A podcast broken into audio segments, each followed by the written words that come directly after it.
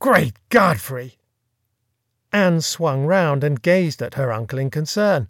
He was staring blankly at the paper. What's the matter?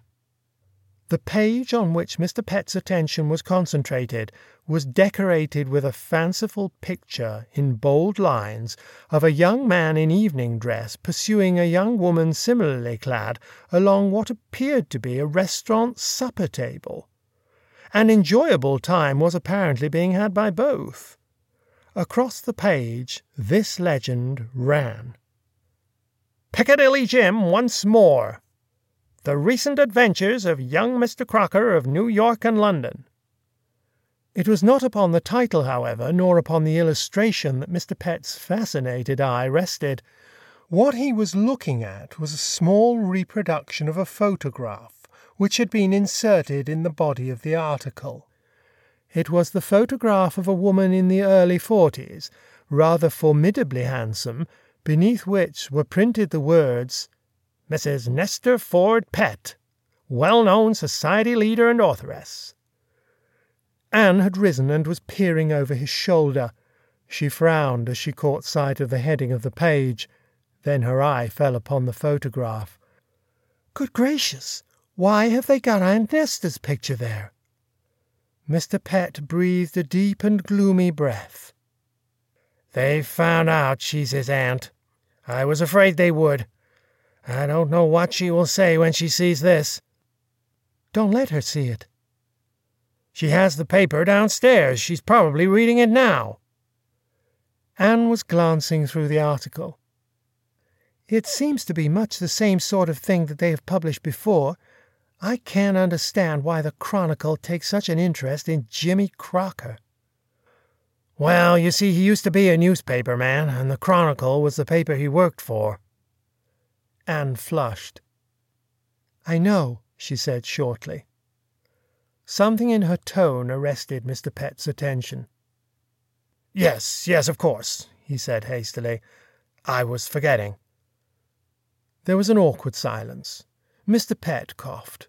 The matter of young Mr. Crocker's erstwhile connection with the New York Chronicle was one which they had tacitly decided to refrain from mentioning. I didn't know he was your nephew, Uncle Peter. Nephew by marriage, corrected Mr. Pett a little hurriedly. Nesta's sister Eugenia married his father. I suppose that makes me a sort of cousin. A distant cousin. It can't be too distant for me. There was a sound of hurried footsteps outside the door. Mrs. Pett entered, holding a paper in her hand. She waved it before Mr. Pett's sympathetic face. I know, my dear, he said, backing. Anne and I were just talking about it. The little photograph had not done Mrs. Pett justice. Seen life size, she was both handsomer and more formidable than she appeared in reproduction. She was a large woman with a fine figure and bold and compelling eyes, and her personality crashed disturbingly into the quiet atmosphere of the room. She was the type of woman whom small diffident men seem to marry instinctively, as unable to help themselves as cockle shell boats sucked into a maelstrom. What are you going to do about it? she demanded, sinking heavily into the chair which her husband had vacated. This was an aspect of the matter which had not occurred to Mr. Pett. He had not contemplated the possibility of actually doing anything.